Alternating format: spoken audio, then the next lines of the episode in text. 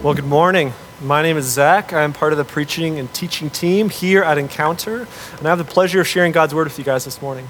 Uh, you may have seen me around, maybe making a few lattes from time to time, or you may know me as Canada Zach to tell me apart from our gifted worship leader, Zach. Or you might be a part of what I like to call the six foot and above club here at Encounter and across all church auditoriums. For those of you who aren't a part of this club, it's made up of vertically gifted individuals who come into church on a Sunday morning, and before we start worship, as we're standing and preparing ourselves, we look above all of your heads and we give each other the good morning nod. So, good morning to all of you. Well, today I'm going to be continuing the Unstoppable series. Pastor Dirk has been talking about how we, the church, are a church filled with liars and hypocrites and sinners and addicts.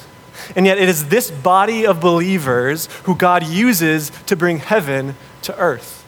And today, I'm going to be talking about how our stories and the stories of a couple individuals in our biblical text also join us on that journey.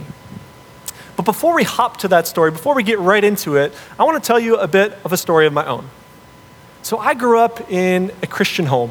I grew up in a Christian family. I had Christian parents. I went to Christian schools. I shopped at Christian stores. I worked for Christian employers. I had a Christian dog. And my life was surrounded by Christianity day in and day out.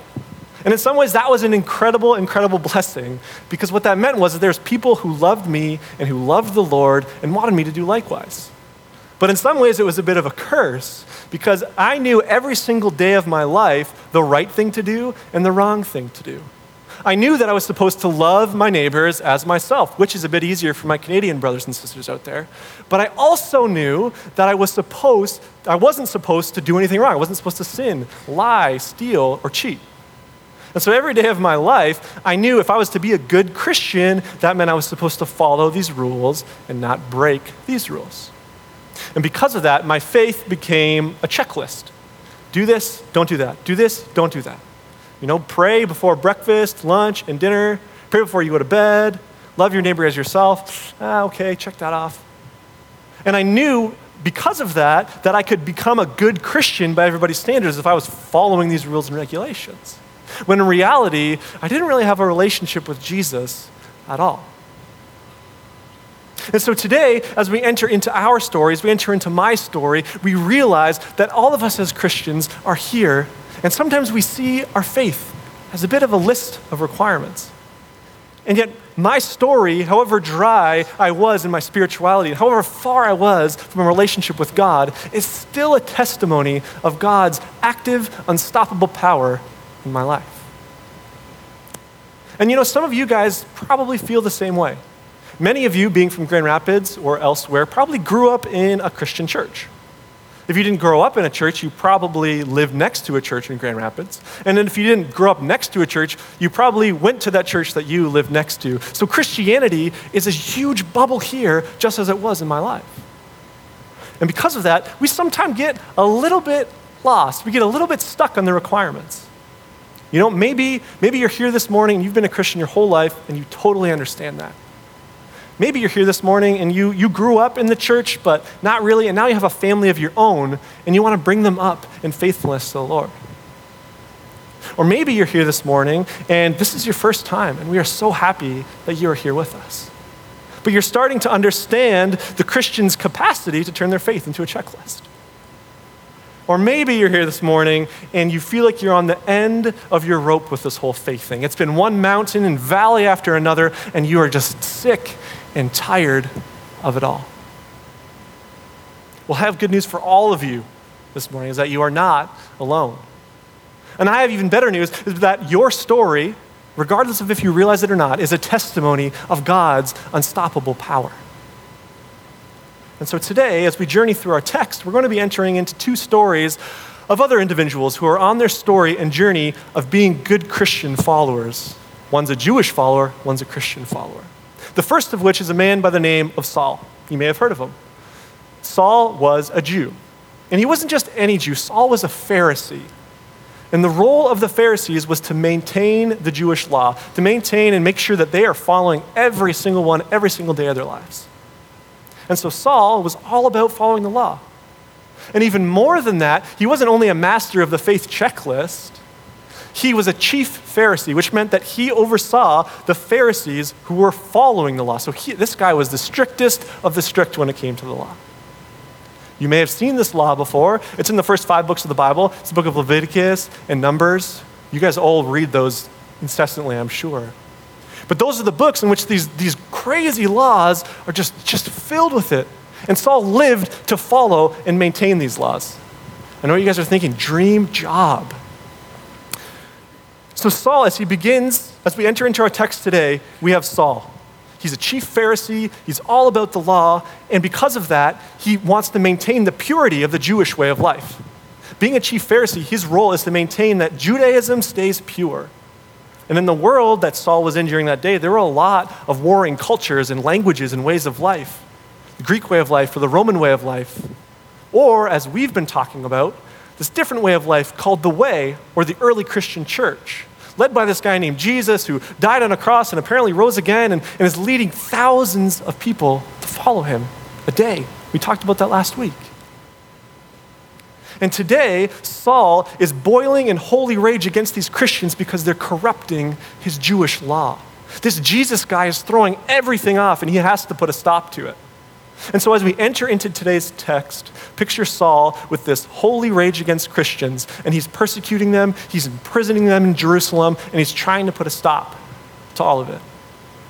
So, if you'd open your Bibles with me, hop on your phones with me, we're going to be looking at Acts chapter 9, verses 1 to 19. If you do not have a Bible, there's some on the seats in front of you. Take that home with you. We love to give that away. So, let's enter into the text, chapter 9, verses 1 and 2. They read Meanwhile, Saul was still breathing out murderous threats against the Lord's disciples. And he went to the high priest and asked him for the letters to the synagogues in Damascus so that if he found anyone there who belonged to the way, whether men or women, he might take them as prisoners to Jerusalem. So we find Saul boiling in holy rage against these Christians. He believes it is his call from God to imprison all the Christians in Jerusalem. But because he started that persecution, many of them fled to a place called Damascus to get away. And now we find Saul in this text today saying to himself, I'm going to go to Damascus and I'm going to find these fleeing per- uh, Christians and I'm going to persecute them and put them back in jail in Jerusalem. Now, the thing about Damascus was, is it wasn't next door to Jerusalem. Damascus was 130 miles, 290.125 kilometers, northeast of Jerusalem. About from here to Detroit. And Saul didn't take a car on a highway to get there. Saul walked or maybe rode a donkey. It was an eight to 10 day journey. Did I tell you this guy was convinced and convicted that this was his call from God to persecute these Christians? I kind of picture Saul a little bit like, like Liam Neeson in Taken, one, two, or three. They're all incredible movies. And I picture him just focusing and zoning in, and I am going to let nothing get in my way. I'm going to persecute these Christians. So here's where we find Saul trudging all the way to Damascus, and on about day eight, verse 3 and 4 happen. As he neared Damascus on his journey, suddenly a light from heaven flashed all around him. He fell to the ground and he heard a voice say to him, Saul, Saul, why do you persecute me? And so Saul, on this road to Damascus, is met by a voice and a light. And something extraordinarily divine is happening here. If you look at other places in the Bible in which God calls into the lives of individuals, you look at these times where they, you hear their voice called out twice. People like Abraham and Jacob in the book of Genesis, or Moses in the book of Exodus. God is stepping into Saul's life and calling him out. And the reason why I say this is because of the following verses. Saul responds to this light of heaven and he says, Who are you? Are you the Lord? Saul is completely stunned. He's completely stunned by this force, by this light, and yet his response is not one of fear and trembling because there's a thunderstorm coming because there are loud lights and, and voices. He doesn't run away in fear. He calls out and he asks if it's the Lord.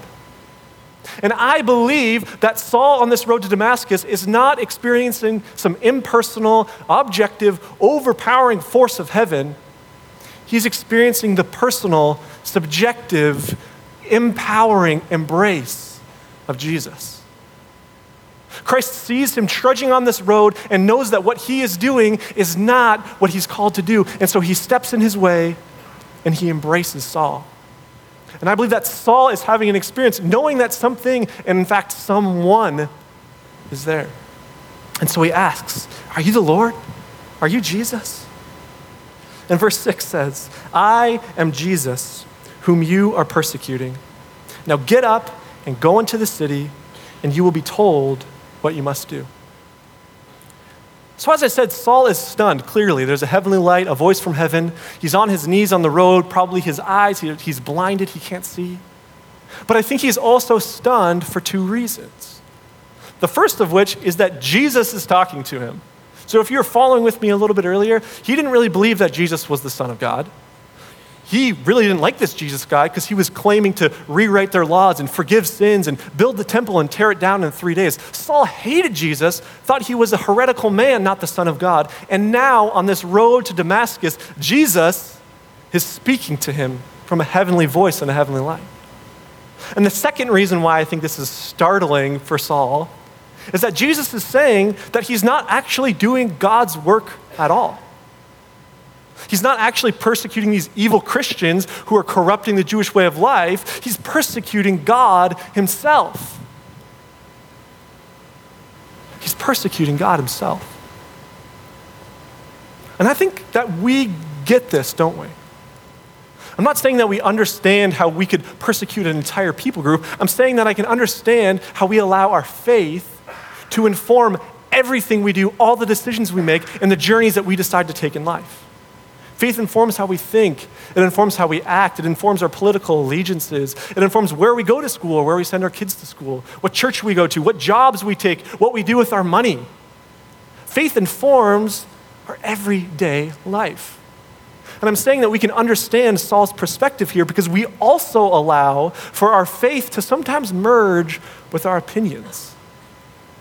We sometimes use our faith as a weapon to persecute people that we don't agree with, to fight against people who maybe have a different opinion than we do, to stand for something when we don't even know if it's really God who we're standing for. Think of the pain that the church has caused in the hearts and minds of the LGBTQ plus community. Think of the pain that the church has caused in the hearts and minds of those who have been divorced, maybe more than once. Think of the pain that the church has caused in the hearts and minds of those who are struggling with mental illness or those who come into church with anger and rage toward God because they feel like they're dealing with injustice. Think of the pain that the church has caused when dealing with those who maybe had an abortion or who are struggling with sexual addiction. Now, I'm not trying to make us uncomfortable here this morning, friends. I'm trying to point out that Saul is on a journey and it's somewhat marked by sin. His life is surrounded by doing what he believed God has called him to do, when in reality, it has nothing to do with the redemptive power of Jesus. And his story, although a story that is abominable, God uses to be a part of his unstoppable church. Our stories are also very much marked by sinful decisions and opinions and places in our life where we have said things and done things in the name of God without actually searching for Him in it. And so, with that in mind, we recognize that even though we are sinners, we are still part of this unstoppable church. Let's keep that in mind as we continue verses 7 to 9. The men traveling with Saul stood there speechless. They heard a sound, but they did not see anyone. Saul got up from the ground, but when he opened his eyes, he could see nothing. So they led him by hand into Damascus. And for three days he was blind, and he did not eat or drink anything.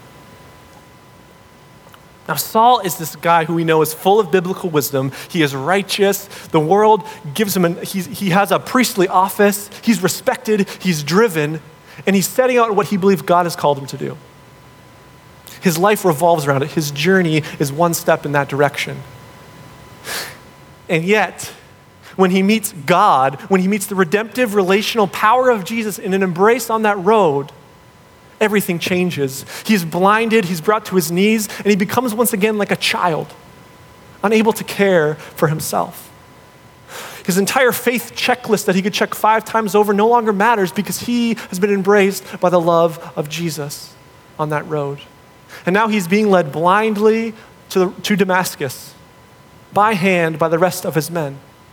And let's keep that in mind as we continue on. So, Saul is on the road to Damascus, blinded after experiencing the relational power of Jesus. And the verse continues, but now we jump to Damascus to hear someone else's story. Now, in Damascus, there was a man named Ananias. The Lord called to him in a vision Ananias. Yes, Lord, he answered. The Lord told him, Go to the house of Judas on Straight Street and ask for a man from Tarsus named Saul, for he is praying. And in a vision, he has seen a man named Ananias come and place his hands on him to restore his sight. Ananias is not mentioned anywhere else in the Bible. This man is not to be confused with the Ananias of verse 5 in Acts, where um, he deceives the, the, the, community of disciples and, is, and dies. This Ananias is not a, a radical disciple. This Ananias is not a priest. He does not hold a priestly office. This Ananias is a daily faithful follower of Jesus. This Ananias is the kind of guy who attends the first service and then serves at the next one. This Ananias is the kind of guy who, who, who prays every day with his family. This Ananias is the kind of guy who volunteers and serves and goes to small groups. And he's been doing this his entire life. This Ananias has been living faithfully, waiting for the unstoppable power of God to be present in his life. And I think we get that. I think we're a lot like Ananias too, aren't we? We come to church every Sunday and sometimes we're just not feeling it. Sometimes we're just not in the, the headspace to get emotional and to sing with all of our hearts and minds. But we continue to serve and we continue to lay down our lives and hope that we are doing something right. Now let's hear Ananias' response to the Lord's call in verse 13 and 14. Lord, Ananias answered, I have heard many reports about this man and all the harm he has done to your holy people in Jerusalem. And he has come here with the authority from the chief priests to arrest all who call on your name. So Ananias' response here is like, God, just so you know, this is the guy who's imprisoning all the Christians, and I'm a Christian, so if you want me to go down there, I'm just going to go to jail. So like, I trust you, but I don't really trust you. Ananias' response to the unstoppable power of God is one of hesitation, one of doubt, one of taking a step back and deciding maybe this isn't what, what's for me. You know, imagine, imagine a, Jew, a Jewish man or woman during World War II being called to go tend to a German officer. It's fearful, it's overwhelming, but it is what God is calling Ananias, his faithful follower, to do to leave his checklist of faith behind and to step out into the unstoppable power and radical obedience to God. Verses 15, and six, uh, 15 to 17 say, But the Lord said to Ananias, Go. This man is my chosen instrument to proclaim my name to the Gentiles and their kings and to the people of Israel. I will show him how much he must suffer for my name.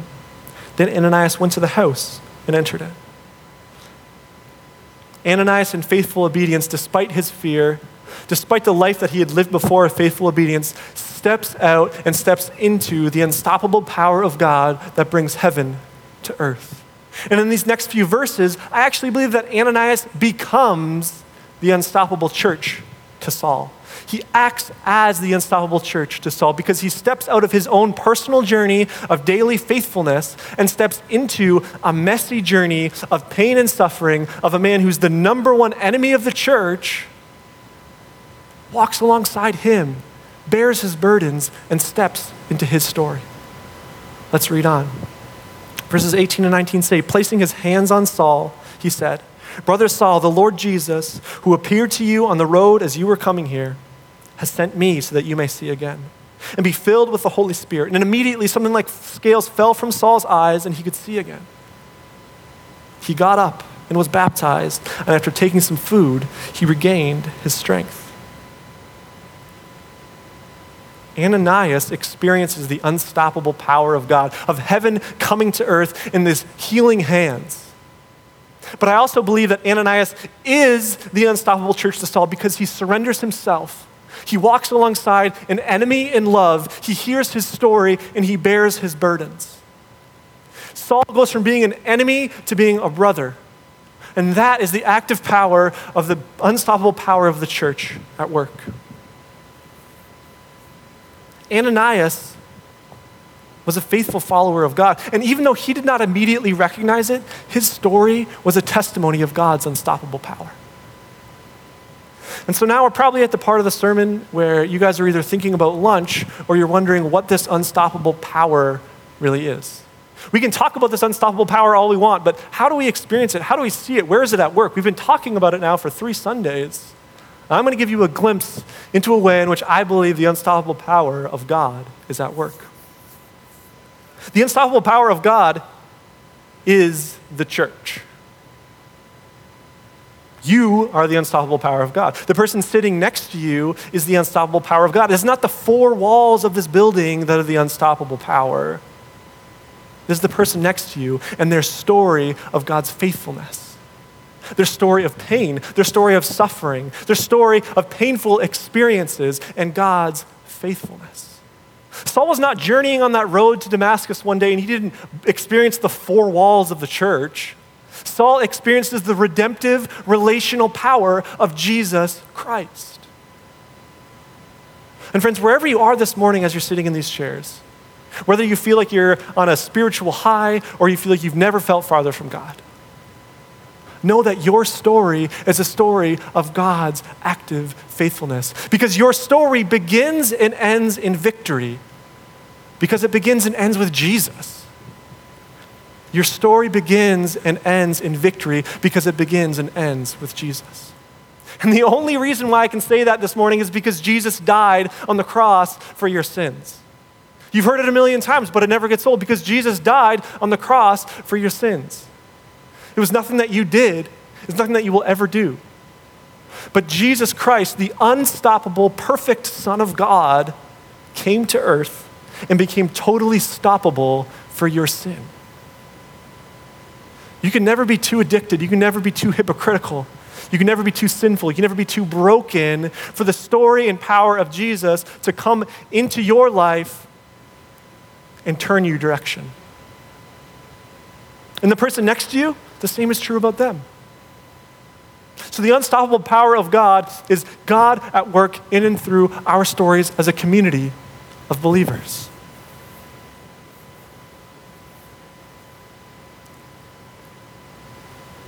So, how can we do this? How can we experience this unstoppable God through our stories? Because a lot of us here this morning do not feel unstoppable.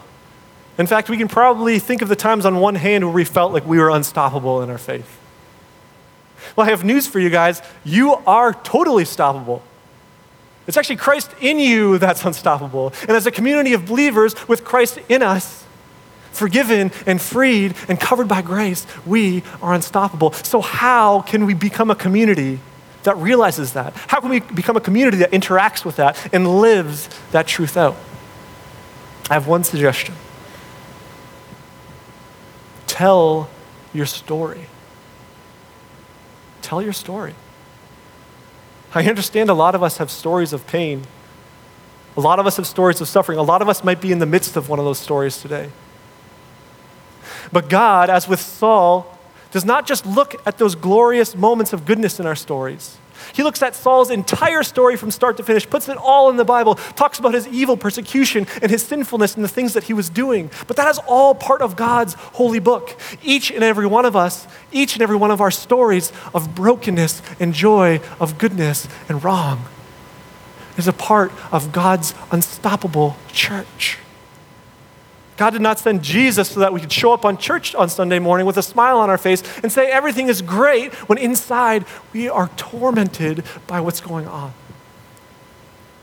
Jesus did not come so that we could leave our garbage in the back seats of our car instead of bringing it in with us on a Sunday morning and allow the Spirit of God and the body of believers to engage our brokenness together. Share your story. Now, it might be in a small group.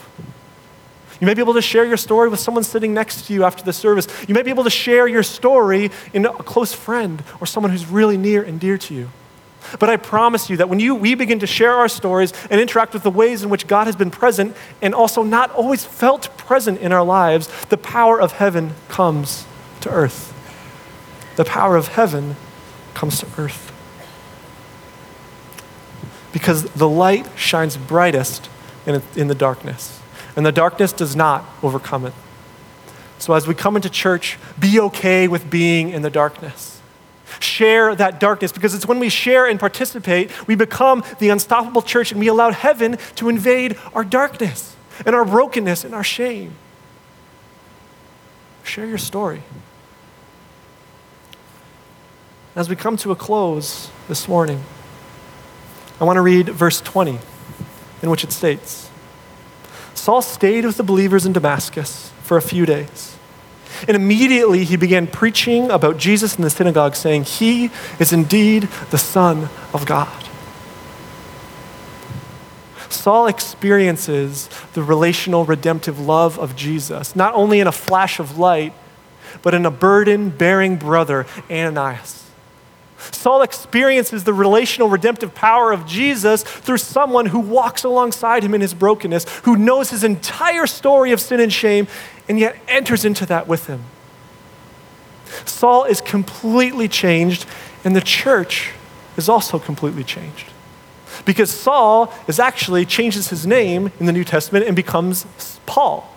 And Paul is one of the greatest missionaries of all time. He's written so many little letters in your New Testament. Paul is a man who allowed for his brokenness to be evident.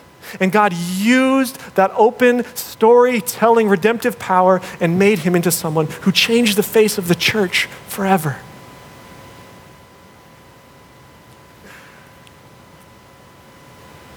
Could you imagine what this church would look like if we did the same? Can you imagine what the church around the world would look like if we did the same? If people could come in here feeling however they felt and felt completely confident in sharing that because they know that their story begins and ends in victory because it begins and ends with Jesus. Just a few short verses, Saul goes from traveling on a road to Damascus to persecute and imprison Christians. And instead, through experiencing this redemptive power of Jesus, he ends up in Damascus, but he's sharing the gospel of Jesus Christ. This is the power of the unstoppable church. This is the power of God's unstoppable spirit. This is the power that we have today as a body of believers. Because this church is filled with sinners and addicts and hypocrites and liars. And yet, it is those stories of hypocrisy and addiction and lies that God uses to make up his beautiful, powerful, unstoppable church. Would you join me in prayer? Lord Jesus, we come before you today. We come before you and we are eternally grateful that you made yourself entirely stoppable for our sins. Lord, we come before you on all different roads to different destinations. We come before you, some of us liars and addicts, others of us hypocrites and sinners. And yet, God, you sent your Son for those exact reasons. So, as we go from this place, open our hearts, open our minds, Help us to be more like you.